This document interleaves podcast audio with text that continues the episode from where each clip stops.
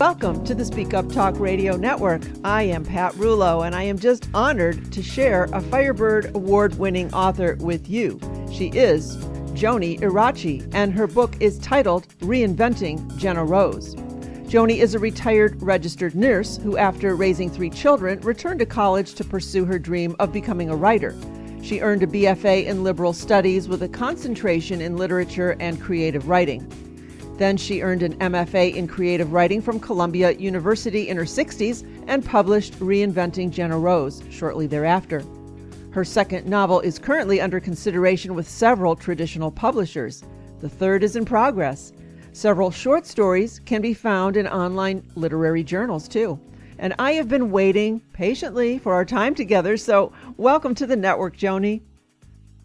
Thank you so much, Pat. I'm so honored to be here, and thank you for all you do for women. It's so inspiring. We really appreciate it hearing about what you do. Well, thank you. So, um, I'm It's- so honored. oh, I'm honored to have you here as well. Um, I didn't share this in your bio, but I understand that you are a fellow cat mom. oh, yes. Uh, I w- recently moved out of New York, but while I was in New York, I had, oh, so many rescue cats. They just seemed to find me. There must have been a sign somewhere. Um, I ended up getting little heated houses, and they all lived on my porch, and they were feral, but n- really not. They were, they were labeled feral, but no, they sat on my lap. so, yeah, and you know, they they were many of them were compromised, immunocompromised. So they ended up dying or relocated to the Humane Society in New Rochelle. Was very helpful in New Rochelle, New York, and they they took one and I kind of took her under their wing. So I feel, and I have one here with me who's always right next to me. She's my, uh, yeah, she sometimes sits on the computer. So I, I say she's the real writer. That's so well, I loved that about you. I, I felt connected to you in that way as well because right now I have 13 of them and they all found me. Oh. I, you know, I didn't solicit yeah, any they of this. do. They, find you. Amazing. So I figured if, if they're, they're, each unique. Every one of them is unique. it's so so true. I figure if they find me, there must be a reason. So uh, yeah, Exactly. they're my buddies too. Well, listen, Exactly. congratulations on the book win. That was exciting too. That was very exciting. Yeah. I was amazed. I was blown away and so exciting. Well, I'm happy Thank you so about much. that. You're welcome. Before we get into that, though, I want to talk a bit about your going back to school at a later age. Tell us a bit about that. Well, I lived not too far from Sarah Lawrence College in Bronxville, New York, and every year for about five years they would send me a little I don't know how they got me, but they'd send a little maybe I inquired, I don't remember, but they sent me a a little notice about their up and coming, you know, uh, info session and I would throw it out because I thought, how could I ever do this? And then my kids were still home, kind of bungee corded to the nest, in and out, you know, and a, very able to be capable to be on their own. So I said, oh, let me check it out. So I, I went. I couldn't open the door, so I thought that was an omen. but somebody opened the door for me, and I went. It was an old rickety building, and I went inside, and there, there had to be at least 200 people squished into this um, you know, room, and the director of of this program, which was called CCE, Continuing College Education for it was strictly for adults, came down the stairs and somehow picked me out of all these people and said, "Come up to my office. You need to do this. We need to discuss this." And I'd never seen her before. She'd never seen me before. It was so surreal. So I did it. They don't require you take any tests or uh, you just have to, everything was about writing. Really worked for me. They accepted me and the rest is history. I went back to school. I was in classes with, you know, very young kids, but everybody was wonderful. The professors couldn't have been better. Sometimes they picked my brain because I had been a nurse, so I would sit in conference and discuss their medical problems in addition to my work. But uh, I, I was very memorable. I was the eldest graduate in 2013, as well as um, uh, it being. I was interviewed by the newspaper because I was such an oddity. And um, then, uh, yeah, so that's that was the beginning. I started this novel in a workshop in 2013. Uh, there was a visiting professor who uh, was a novelist, and we she was so. Her name is Martha Southgate, and she was she never gave up on me. She kept giving it back to me and said, "Eh, work on it some more, work on it some more," and then it, we were, you know, pretty close in age. So she, she said, "You've come a long way, baby." She wrote on my paper because she knew I would understand it from the Virginia Slims commercial uh-huh. from back in the day. So, so I, I kept at it, and um, then I, I reworked it over and over again. It, it, it, when I look back at it, I'm like, cringe. You know, it was very different, had a different title, and anyway, I. um it you know I worked on it there, and then it was interesting going back to school with um, you know kids. A lot of the professors told me I was very brave, but I did discover that there's there's very little humor in academia. So if you laugh at yourself first, it's disarming. so nobody made fun of me ever. So that was that was uh, fun. And then I got I got asked to write for the, the school newspaper, which was really you know, fun because I I just infused it with humor and I poked fun at how they how they did their um uh you know registering for classes was so archaic and you had to go meet with the professors and have an interview with every professor and then you know all kinds of things like that so I, I wrote a whole big you know article on that and then the kid who was in charge of the paper asked me to write about spring break and I I wasn't going on the Girls Gone Wild bus for spring break. I was taking my 90 year old father to Florida, so I didn't think they would be interested in that. So I kind of backed away. Um, then, you know, I, I, we, I graduated and Vera Wang, Vera Wang gave the talk. So if you Google me, we both come up, which is really funny.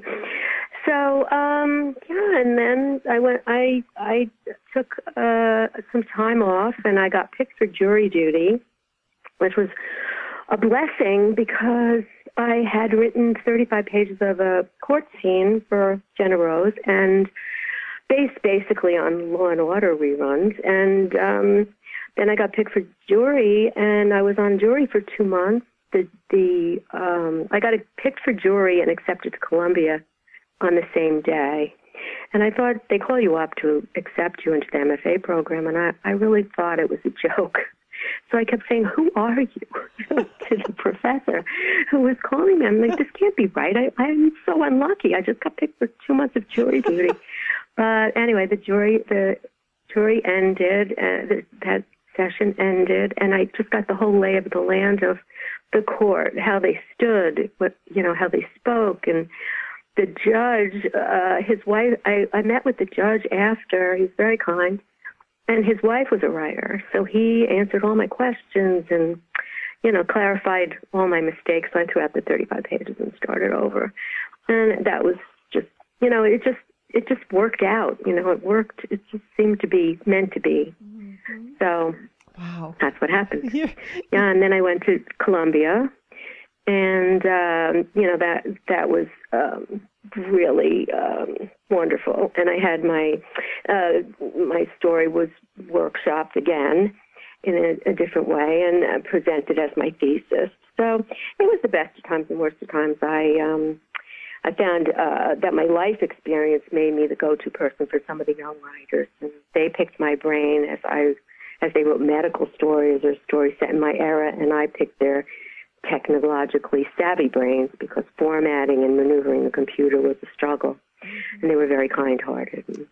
They helped a lot. And my son, of course, is a computer whiz, so his name is Nicholas, and he helped me a lot. And I had lots of support. You know, my husband was very supportive, and everybody was happy and excited for me to to do this. Oh. So it was. If I had to do it today, I'm not sure I could. I had the stamina that I had then. I mean, I had to take four trains. It was like an Olympic event, but you know, I did it.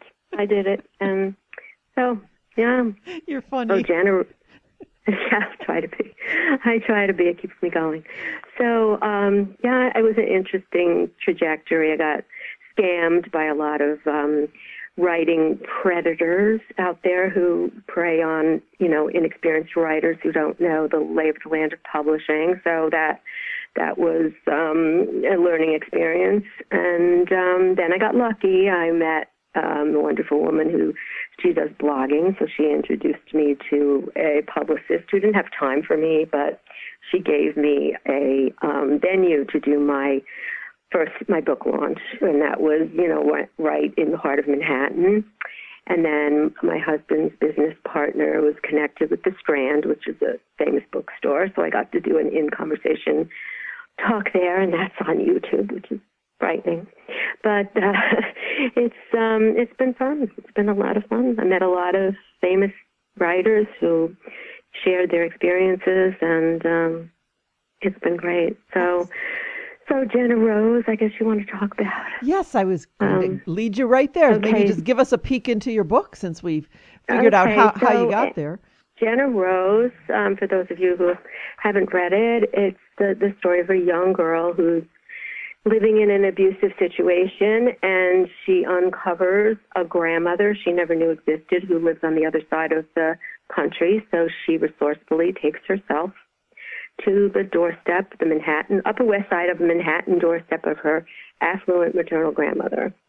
And it, you know, she meets a street smart New York neighbor girl, a quirky therapist, a white German shepherd, and her storytelling grandmother who join forces to help her overcome the hardships of her past and the shattering family secrets that soon come to light.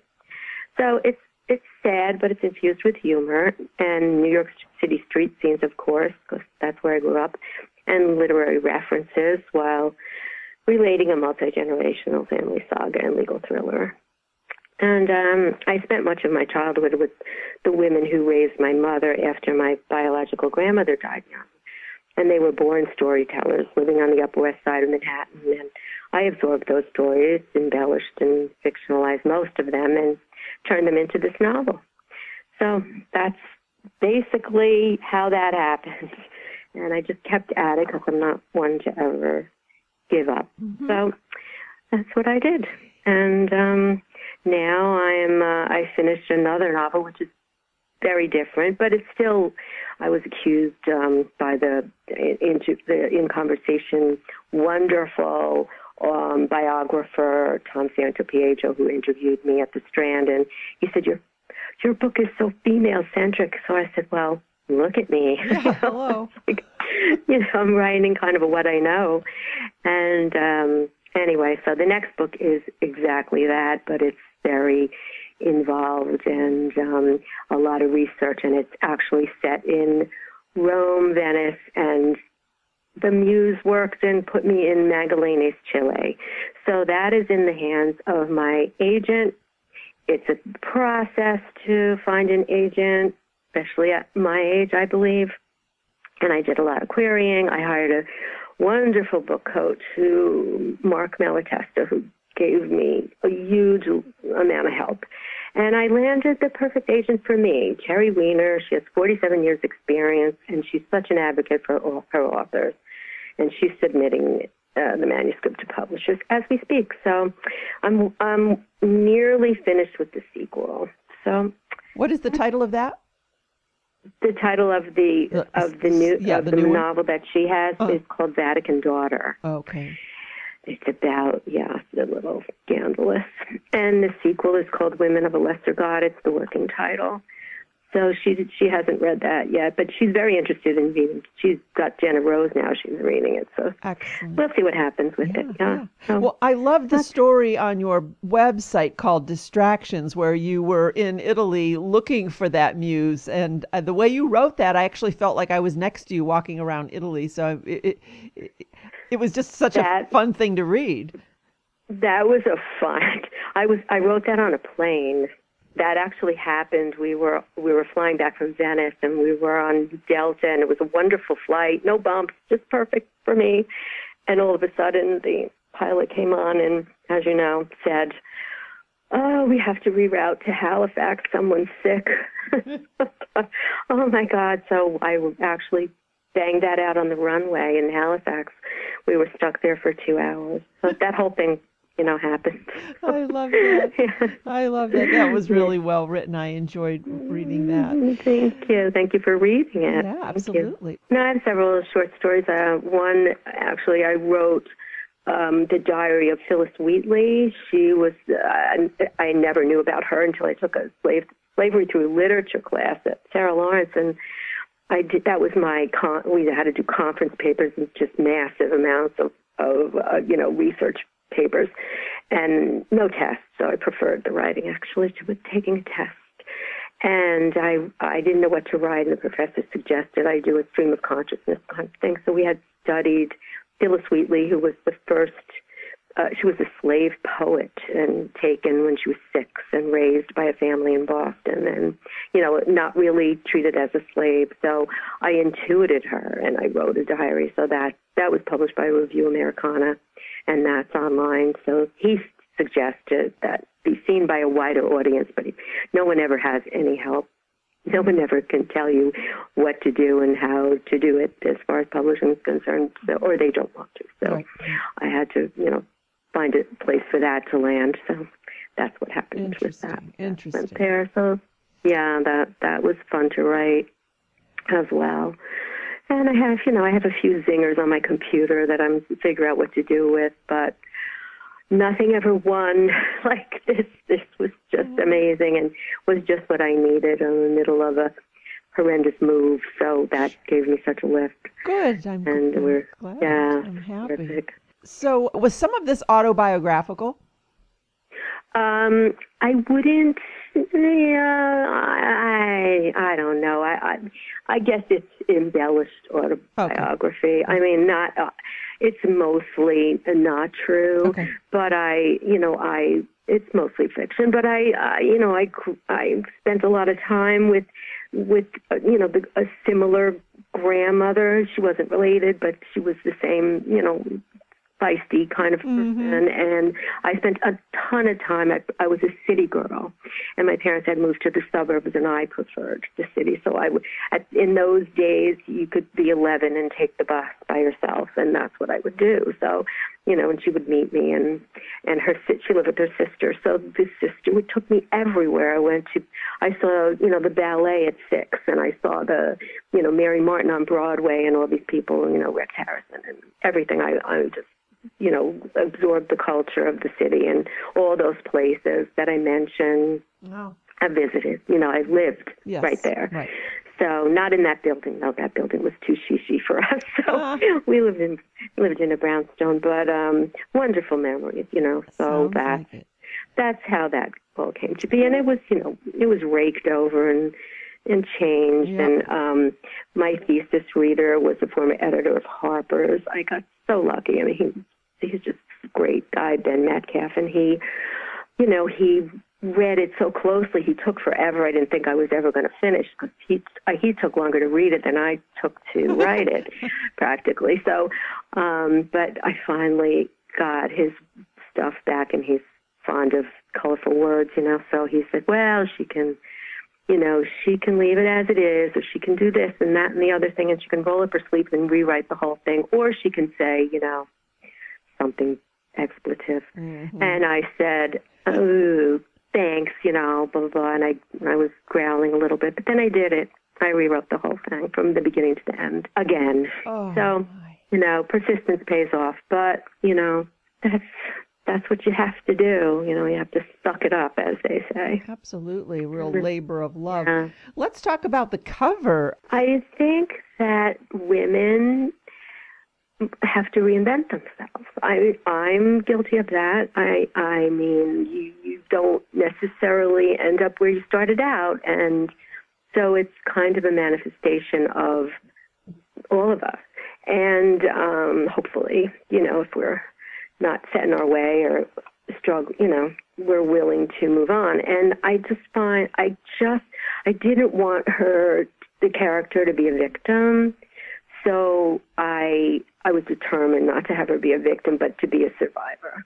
So I've gotten a lot of feedback from people who've lived through, you know, similar tra- tragedies or similar situations, and you know, they really enjoyed this story because it, it's at the end it's kind of uplifting. I think it, it, it, she's moved on, and you know, I'm sure you always keep your baggage with you, but you know, you move on. So, yeah, I, I wouldn't. The cover. um I, even though it was indie published, I did not use the indie publisher um, for the cover. I paid a I paid a designer to do the cover, and he did many covers, and that that just popped. I I like that because it's it's simple and it's to the point. You know, it's just it. I don't know. I think it's it's attractive enough to be you know, draw people in. We'll see. Not so far, but maybe now. Usually, you don't. Usually, writers. If, if you publish traditionally, you get you really don't have much choice unless you're, you know, Dan Brown or Stephen King on your your cover. You don't have much input. They just decide and you go with it because you're so happy to be published. Exactly. That's how that works. Exactly. You just That's take, how that works. Take, take whatever. What about feedback, reader feedback? What have you heard from readers? Uh, I've um, well, I mostly look at the Amazon. I get you know interesting. There's always those. Just there's one you know disgruntled reader. I don't. I I, I I'm of the old school where if you can't say something nice, you know, let's not say anything. So she she said, oh, it, it's it, I hear the gong of the Law and Order, which I thought was hilarious. I wish. I wish it's been on for decades. I wish, I wish it could. I mean, that was my thought. I laughed, but most of the readers um, are uh, most of the reviews are positive. Almost all of them are positive, but it doesn't generate necessarily generate sales. So mm-hmm. getting the word out is what generates sales um, and marketing. And I did a lot. I, I did as much as I could. I'm I'm more of a here take my book than a, a salesperson. Yeah. But, um, that's what it is, you know. So. Um, you know, it's a lot of luck. You know, it's a lot of it's talent, but it's also a lot of luck. And um, I've been lucky. It takes time. I'm not a patient person, but I'm trying. I'm learning to be. Uh, so Let, us yeah. talk about marketing because that is kind of a thorn in every author's side. All you want to do is write, and then you've got to. I just had an interview with some gal that said, "Oh my gosh, I."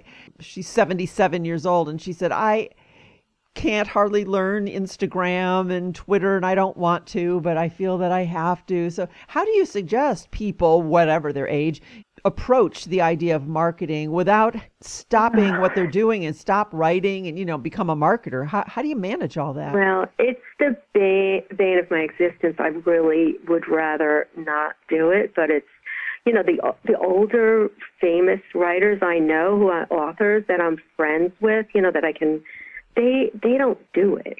That you know because I think back in the day they didn't have to. I mean, and some of them don't get me wrong, some of them are my age, but they got the early start. You know, so they didn't have to do it back then. They had you know their agent or their publisher would give them you know the the little leg up, and then whatever was will be will be. They I mean most of them that with the exception of Dan Brown who I met, you know he's he's he's a whiz at it. Um, he's a wonderful guy, and um, uh, but you know most of them don't um, do it. So it's an, it's kind of a, a new phenomenon with all this you know Instagram and all that. And I'm on it. I'm on Instagram. I'm on Facebook. I can't say that it it's helped. And there's one I've gone through I basically scanned the internet for help. And I joined the Authors Guild and they they're just amazing. They have they kind of do the work for you, not as far as marketing your book, but as far as putting you in touch with people to advise you. For example, there's Jane Friedman she's like a writer's writer. I just love her. And she's very warm and inviting. And she's on Facebook, so if you message her, she will respond to you. And she does everything. She'll teach you everything from how to set, a, set up a successful blog to how to market your book effectively and, you know, all kinds of, all kinds, and how to do the business. I just listened to her, her Sunday business seminar and, you know, it was mostly right over my head because I don't make that kind of money from this book that hopefully someday maybe the second book but from this book I didn't make enough money to like you know have to do all these spreadsheets and about money coming in and money going out. So that that was a lot that was a lot not just for your book but for if you do freelance. So most writers don't survive on their book you know their published work. They do other things like teach in an MFA program or teach, you know, freelance. I do, I dabble in freelance work, and I, what I love to do is help, um, you know, high schoolers who are struggling with their college essays. That's loads of fun, and I do, I do that on the side. But um, as far as marketing, it's it's daunting, you know, and it's just whatever works there's another uh, website, uh, Book Foxers. John Matthew Fox is, is awesome, and he has all these easy to use videos on how to market your book, and he discusses, you know, email newsletters and and um, also, um, you know, the Facebook ads, and which I have not found to be helpful. I did a Goodreads giveaway, which I don't think helped. Although I, I got connect, I got um, reviewed by Kirkus, and that was that was a good thing. And, and that every every little bit that mm-hmm. you can do gives you a little puts you a little step further. You know, things happen out of nowhere. A friend I went to Columbia with just opened a bookstore in Russian River, um, books and letters in Russian River in California, and he he's he's got a few copies of my book in his store. So you know he's all for promoting indie authors. So you, you got to find your way, and you know if you keep if you keep at it, you do. Yep. You do. Yep. So you know, I'm not getting any younger, so it gets harder. Mm-hmm. And for people who are older to do this, it's really it's really hard. But don't give up. That's my advice. Like for for adults that you know are are trying to get into this now, like don't just don't give up, and you know just keep at it and be persistent. Excellent. Thank you for sharing that.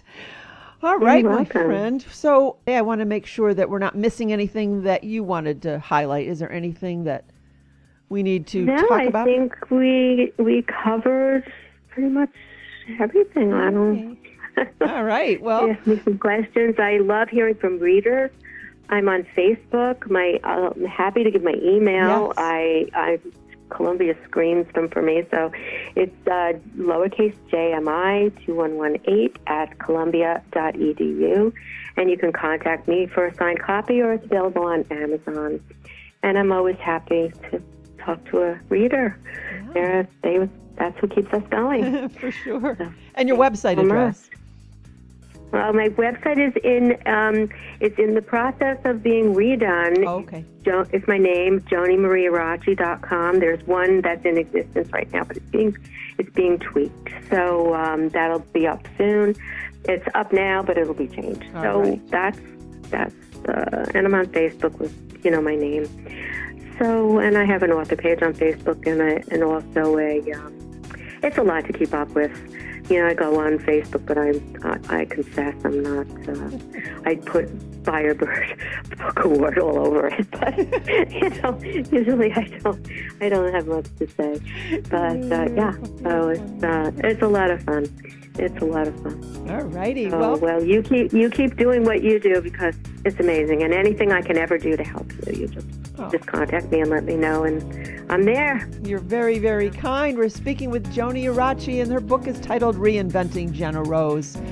Thank you so much. I was just so looking forward to getting to know you and sharing you and your work with everyone. And so, as the next books come along, feel free to share them with us as well. I sure will. And thank you, Pat. This has been wonderful.